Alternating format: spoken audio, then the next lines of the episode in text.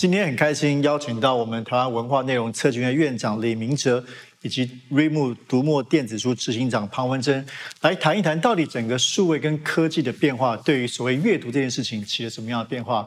说实话，现在大家都知道，像我们自己每天也都是在在网络上啊，然后我不打游戏，但有些人打游戏啊，或者看短的这种 video 啊。其实大家，我想所对所有不同时代来说，接触资讯、接触知识的方式已经非常的多元。那两位怎么看？就是这个数位科技浪潮对于阅读这件事情的改变，院长。诶，我我觉得就是数位其实改变很多事情啊。就是说，第一个它是一个内容的承载的媒介，可以数位搬到它的码嘛。比如说是早年的音乐可能是 CD，后来变成一个数位的档案。然后第二是它上播的方式可能会是用因为数位而有所改变。传统可能是会到唱片行，哈，会到啊现在可能是数位的平台。那包括说那个。呃，大家知道这个资讯的方式，也会是为了帮助说知道这些资讯的流通，或者是帮助他去知道更多的内容这样子。所以我觉得数位是从很多面向去改变这个内容产业。然后在阅读这边也是，就是说载体它从十本的书籍哈变成是一个数位的一个档案，然后从从书店变成一个平台，从知道书的讯息，从可能是展示架，然后变成是一个。就是数位的方式去得到，我觉得这些不同的面向都会改变蛮大的事情，这样子。哦，问一个轻松的，你你读电子书吗？啊，读啊，读啊，读啊，对。你你读电子还是读实体多？或者对你来说有什么样不同的策略？阅读策略？诶，好看的书读实体，长得好看的书，对，有内容的书读电子。哦，这样都不得罪嘛？哪种多？在你现在的你的书柜里面，书柜不管电子要抽象，就是就消费额来说啦，消费额应该。差不多吧，差不多。对，因为实体书如果是好看的书的话，单价会比较高；但是有内容的书的话，数量会比较多，所以乘起来应该是差不多。OK，好，那我们知道这个瑞木电子书，其实在台湾是最大的电子书商，甚至不只是电子书，包括电子书的这个载具啊，其实都是非常的方便。其实，在全球，我相信它都是非常有竞争力的。我还想聊个人，文珍当时怎么会这么早投入这个事情？是十几年前。十年前，二零一二年，哇，整整十年，对，对，对，怎么会投入创办这个瑞木？好，嗯，铁子跟我一样，都在数位时代这个杂志服务过。是，其实我觉得最大的这一点，要数位的这一点，就是数位时代。嗯，那我去采访很多人的时候，我就会发现，当我采访他的时候，我手上明明带了数位相机，我拿了 M P 三的录音，还有这些东西，可是这些东西。我可以马上就发稿啊！为什么要写写写写写了十万字五万字，然后变成下个月才能发的东西？所以那时候我就会觉得说，数位的东西应该是可以立即可以跟读者互动，而且因为那个刊物它文字纸张的限制，所以我更多的东西我没办法呈现，所以我才想说，数位这件事情在我们的生命里头已经完全不一样，是我应该要往这边走。所以就就这样子一直往这边走去了，所以应该比这个十年更早之前。可是当时是什么样的一个契机啊？因为要做电子书，包括国外的市场，可能现在大家都忘记了。一个十年前可以替我们分析一下。十年前，二零一二年，其实不是啊，是二零零七年有了第一台 Kindle，是二零零七年。是好，那二零零七年的时候，iPhone 也刚出来。刚出来，对对。那 Kindle 出来之后，两年之后不久，iPad 也出来了。那其实台湾已经就有风起云涌的用电子书的载具来看，用 iPad 来看杂志，对对对，这样子的看到宝的数位包其实是蛮多的。但很多人都会觉得说啊，那时候 iPad 很贵很贵，不像现在大家觉得手机啊 iPad 还算不算太贵哈？那时候算贵的，而且还要绑那个月租啊这些所有钱。做一个数位阅读的读者要花那么多钱。读书有这么辛苦吗？我们我们就有一群人不觉得一定要这样，所以我们有来自电信运营商，也有来自呃不管是诚品书店、博客来的所有的这样子的人，一群人，我们大概有十个人，我们就觉得我们要做一个电子书平台。那这个电子书平台是很容易就可以让你变成电子书的读者，阅读数位的读者。但但说实话，我相信一开始总是最辛苦的。对，一开始应该大家推广这个习惯不容易。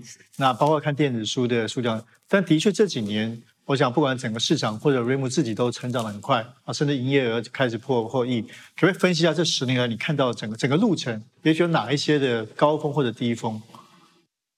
应该是没有太低峰，就是一直这样慢慢慢慢的往上。是缓步吗？还是哎某一个突然有一个？以我们家来说，以我们家来说是二零一七年我们自己开始有阅读器之后，二零一七年出了自己阅读器。对，那一条线就是很陡峭。是。那在那之前的话，二零一二年、一五年、一二年我们用浏览器，也就是说今天你不用任何东西，你只要你的电笔电。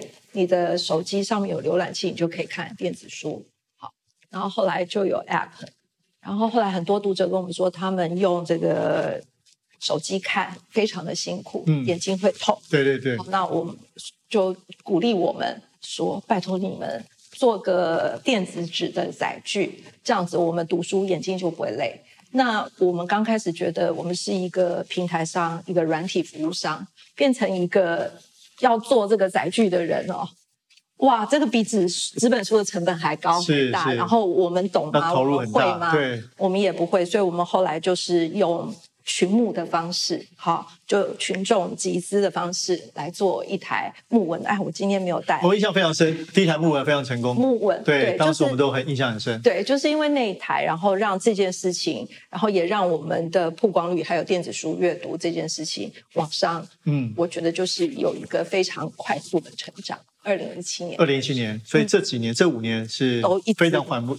非常快速的成长，对，大概都是 double double 的成长。所以是阅读器出现，有刺激了台湾的读者对于阅读电子书的习惯。我觉得这是一个正向循环，因为当你买了一台阅读器，你在这上面完成了一个阅读之后，你就会想看下一本、下一本、下一本。好，那。呃，以前我们买纸本书的时候，你可能需要去，这个是你的书，你看没有电子书哦，没有电子书。然后这个你可能需要去书店里找，对，或者是呃要知道书书名要去搜寻或者是什么。但有了这一台，你只要按这个书柜，按这个房，你就等于在逛书店。刚刚院长有讲嘛，书店也平台化了，好，就逛书店你就可以找。那再加上我们做了很多的阅读提案的方式，那我们常常去逛书店，现在很多书店都有各式各样的生活提案啊，你对你是生活提案。但是我们家因为只卖电子书，所以其实我们家有很多的阅读提案。也就是如果你今天很累，你不想再努力，像我们家今天的一个阅读提案，就是我可不可以不要那么努力呀？那选的书就是，哎，好好休息。发懒也是一种很好的事情，然后什么什么就帮你选了这些，可是这些东西发懒要看什么书？对，这些书你可能永远不知道书名是什么，你没办法搜到啊。可是我们就有阅读提案，就搜到了，你也看到了，有兴趣只要试阅就可以看，然后觉得是你要读的就买下来。所以我觉得，呃，它是不是刺激？我觉得。是一个正向循环，有这个又看这个，然后看书你又得到了很心灵觉得，哎，对，这就是我要的，然后就让一直有一个正向循环，然后就一直往上。是不是很多人一旦开始使用电子阅读器，就再也回不去了？应该是吧？我院长，你的使用经验呢？嗯，我我我觉得是这样，就是说我我还是想类比一下，比如说那个在音乐串流平台上听音乐，跟传统在 C 用 CD 听音乐都会有。就是 consumption 会有点不一样，比如说你在数位平台上，你更容易搜寻，然后你会有 playlist 的概念，然后你更容易做自动化的推荐，然后你的曲库是很大的，好，所以会很会大幅的去改变你的听音乐的行为。那在电子书的世界，我觉得是也会有类似的事情，所以其实会有一些书会因此而。就 long tail 会出现，好，long tail 会出现，然后可以在你的 store 上面可以去做不同的策展或者怎样，然后可以很灵活，因为实体书店就是受限于这个空间时间，这个短期就只能做一展策展，但是在在在在网站上是可以变有。跳脱这些事情，你可以做更多 personalized 的推荐，你可以知道这，你可以去用 big data 去算说喜欢这本书的人也会也会喜欢哪些书，这些事情是很 personalized，它可以有测有 curation 的，然后你也会因为这样子，然后再是电子书器，早年比较这真的是阅读期，现在其实可以开始有笔记啊，或者是这种查字典啊，或者是怎样这些衍生的功能的出现，我觉得这东西都会让阅读的行为跟纯粹阅读纸本书是越不太一样的，所以我觉得是会是一个蛮 positive 的一个正向的一个循环。对，那我想再请教，特别是院长之前在民间也是在这个音乐串流的公司服务过，相对于很多的，包括我们之前聊到。可能像音乐啊，甚至 OTT 好像台湾的读者或者出版商在数字化这个是比国际慢，但是音乐可能我们甚至 KKBOX 是台湾是全世界第一个串流平台，为什么出版相对来说好像比较慢？你觉得关键是什么？那文策院会有什么样的思考在这方面？我不大确定关键是什么了哈，就是说第一个，但是台湾的不管是音乐串流的服务的使用率或订阅数的比例，或者是说 OTT 平台的用量或者是付费的比例，其实都。还蛮高，对，还算还算在一个相对健康的状态。可是像台湾的话，电子书的市占率是相对于美国来说，好是有一个蛮显著的差距。那那其实这应该是要问执行长的看法是什么了。那我我只能说，客观的话是有这样的一个事实的存在这样子。所以，就你们一直在这个前线嘛，你感觉到台湾一个要突破的地方是什么？我觉得是内容物不够多，内容物不够多，对。因为其实，呃，我们从二零一二年开始只有十本书，到现在十八万册书，可是十八万册书恐怕都还不比信义店的成品还多书。嗯，信义店的成品可能有二十五万册的书，对不对？所以我觉得是真正数位化的书还不够多。所以，那你们应该这些年也不断的跟出版社，所以一般出版社还不太愿意电子化吗？我当然不是不愿意，现在新书几乎都有。对，好，但是。你常进到一个书店里头，你说旧书，可是它是常卖的书，它是旧书，但是它没有没有被书，我马上回去电话问我的编辑，对不对？好，那它就少了吧？对，那明明搜寻到想要，可是就只有纸本书，或者只有二手书，或是只有图书馆，在今天此刻当下就是没有这本书。但数位的好处就是在今天此刻当下。马上就可以拥有。说到这个，我想突然就让我联想到，就是说在呃 K Bus 早年刚开始做的时候，其实一呃绝大多数的唱片公司，它的音乐、它的专辑是没有数位化的，所以其实我们就是 K Bus 那时候是花了很多，就是人力物力跟唱片公司们一起去把所有的专辑慢慢去做数位化，哦这样子这样子才会让上面的。内容是比较丰富的，是，所以我觉得可能出版它是有类似的一些一个现象。大概前五年一直到现在，我们都可能都有一个等于是一个刚开始前五年是编辑部最忙，因为他每天都要帮出版社，出版社说你要卖电子书，那你可以帮我做吗？好，我们就要帮忙做，做了才可以卖。那。可是我觉得现阶段，呃，当然因为平台电子书的平台也越来越多了，所以出版社会觉得说，哎，我我应该改造我的生产流程。我做完纸本书，我的电子书也出来，电子书就分别上架到不同的平台，我的纸本书也分别上架到不同的平台、不同的书店。所以这个东西就是，我觉得这个回答您刚刚前面的那个问题，它是一个产业流程上有一个改变。嗯，那这个改变不是每个人都可以马上。转身就可以做到的事情，有的公司快，有的公司慢，所以我们可以看到，呃，跟我们合作的出版社，有的公司它的呃比例，就电子数位上面的收入的比例，跟那个纸本书的比例，已经可以超过五十了。有的有，那有的还是只有三，那有的是十五，有的二十，那看它的比例不一样。好，那有的人真的转的很快，有的人就还比较慢，嗯。那这两年啊，我们活在这个疫大疫情时代，我相信对于电子书的这个市场的刺激是是非常正面的。觉得这是一个会一个改变大家阅读习惯的一个转捩点吗？呃，我觉得当然是，当然是因为行为的转变，好，呃，的确是一件蛮困难的事情。呃，二零二零年的时候，台湾疫情的影响没有那么大，但是国外很多小档，对，所以很明显的可以看得出来，我们家的读者。海外的比例增高非常多，我们大概增高到甚至有的时候可以到四十 percent 都是海外的读者，因为他那时候他就连他以前可能是到呃在台湾的书店买，买了以后送到邮局，然后拿回家。对对。后来就发现连门都没有办法出，然后发现哎有 Reimu 哎，Reimu 上面都有就可以买。所以后来，呃，我们二零二零年的时候，的确增加了非常多海外的读者，海外的读者也发现有这个东西，然后哇买了，然后马上 DHL 送到他的住的地方，然后就可以开始买书。那今年我们就发现，台湾的读者更热络，更热络了。好，那嗯。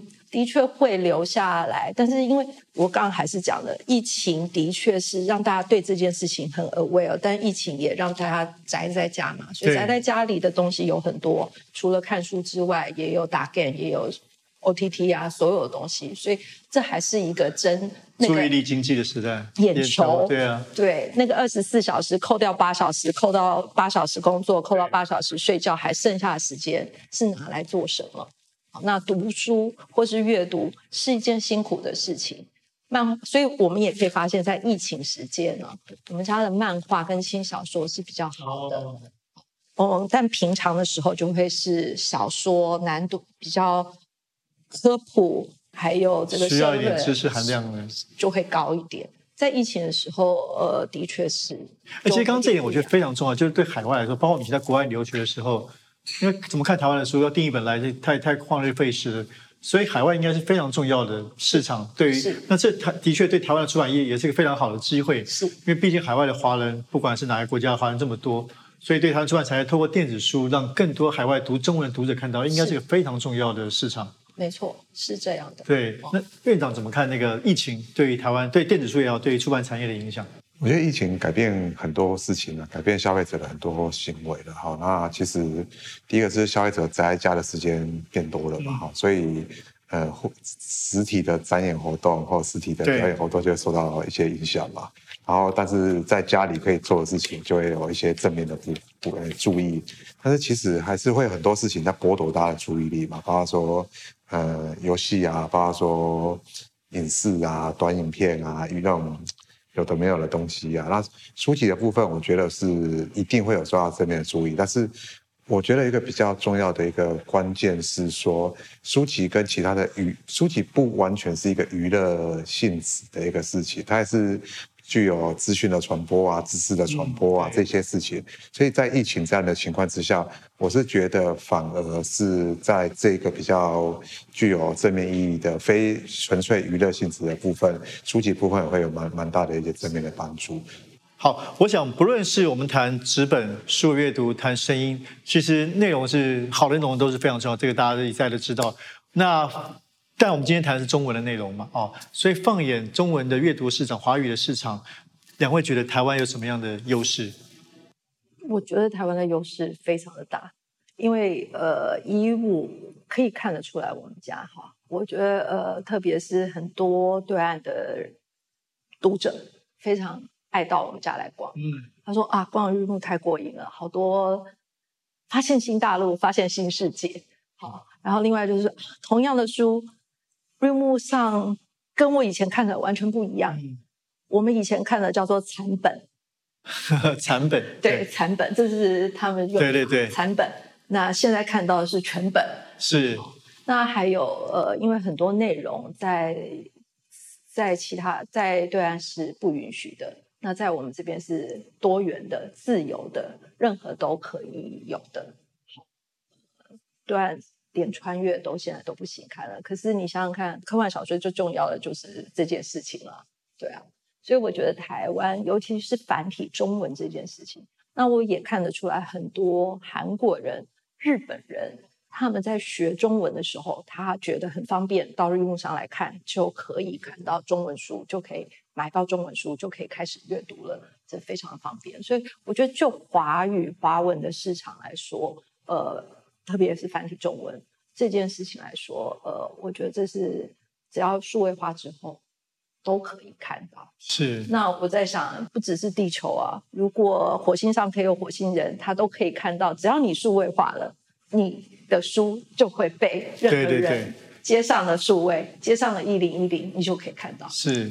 院长呢，这个特别是肩负着推动台湾文化内容产业的这个角色，怎么看出版或者阅读台湾具有的优势？我觉得台湾的优势当然就是刚像刚刚执行长讲的，就台湾的题材的多元性嘛，就什么都可以讲，什么都可以写，什么都可以做。好，那这一点是台湾在华在整个华语世界、华文世界也是一个具有非常独特的一个优势。那再来是就整个产业来说的话，我觉得。诶，文策院的立场是需推动的使命是推动台湾文化内容产业的进步。那文化内容产业其实是以内容为核心，所以内容的质跟量一定是第一步。那套用在出版业来说的话，我想台湾的量跟质都是有蛮好的水平，都不用太担心。那多元性也有兼顾到，觉得都蛮好的。所以我觉得第二步就是说，那呃有好的内容之后，要怎么样？有好的通路、好的发行、好的行销、好的平台，好，这是一个延伸的问题。那我觉得台湾的出版业是这一部分是需要去、去、去再看能怎么样做突破的。那所以在文策院的立场的话，其实就至少有一个很明确的问题，说台湾的电子书的市占率实在是有很应该有蛮好的一个加强的空间。空间。对，那这部分的话，刚好是这边是一个，嗯，就是绿墨这边是一个。台湾本土的一个非常重要的一个平台，然后就会希望这个这部分也可以可以多加点油，让台湾的电子书的市占率可以增加。然后在呃除了传统的通路之外，有电子书在新的媒介、新的通路，然后加上更多的行销的资源的进去，然后就可以帮助这个产业有比较更良性的发展。这样子。其实我我自己有些看法，我是一个读者，重度阅读者。我这个写作的跟出版社合作，我当然也是个媒体的这个经营者。我倒觉得，的确，我们都会说，就是其实好的内容最重要，在不同的载具是不同载具。但我觉得大家可能会低估一件事情是，我觉得我们应该让不同载具或不同的这个工具发挥到最大的用处。就我觉得电子书一定有它很多的好的便利啊，应该让读者更了解这些用电子书的便利，包括做的人怎么样在让电子书的便利可以发挥出来。那同样做纸本，像我们做纸本，非常重视纸本的感受、印刷。就像院长说，如果一个纸本做的普通，那我当然看电子书啊。所以我就觉得，或者视频，我觉得不同的工具，这个都创作来说，出版社其实应该去想怎么去发挥不同的工具最大用处，才能够 maximize 它的效益。对，这是真的。因为其实有的时候，嗯，就像刚刚院长讲的，我们在初期都有教出版社怎么做电子书对。但是教了之后，我们更鼓励他是。你自己要开始看，是你看了之后，你就知道说，哦，读者原来需要这样，或者是你自己有需求。好，就我当然，我们家的工程师也都会看电子书，这样他就会说，哦，我要在这里加这个，我要在那里加那个。那编辑跟作作者也是一样的，对他一定要熟悉了这个工具之后，他就知道说，哦，我可以利用它再创造另外不同于纸本的什么东西。好，今天非常感谢两位。但我觉得，不管是谈电子或者纸板阅读，或者不同形式阅读，我我个人觉得还是非常期待也鼓励这个社会有更多阅读的这可能性。因为我觉得这个时代是一个资讯太破碎的时代，破碎到很多事情都失去了脉络，失去意义。嗯，书本这个事情，不管是电子还是纸本，其实可以让我们对这个世界有更完整的一个理解。我觉得越是数位时代，也许我们越需要更多书本的知识，让我们对这个台湾、对这个世界有更多的理解。谢谢两位，谢谢，谢谢。感谢你的收听，本集内容延伸自 First 第九期 Cover Story 说故事的未来式，欢迎搭配杂志一同阅读。本节目由 First 制作出品，文策院指导赞助播出。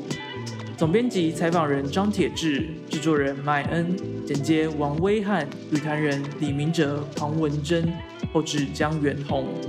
如果你喜欢这个节目，欢迎分享给更多朋友听见，也欢迎到 Apple Podcast 给我们五星评价。延伸阅读 First 第九期 Cover Story，说故事的未来式。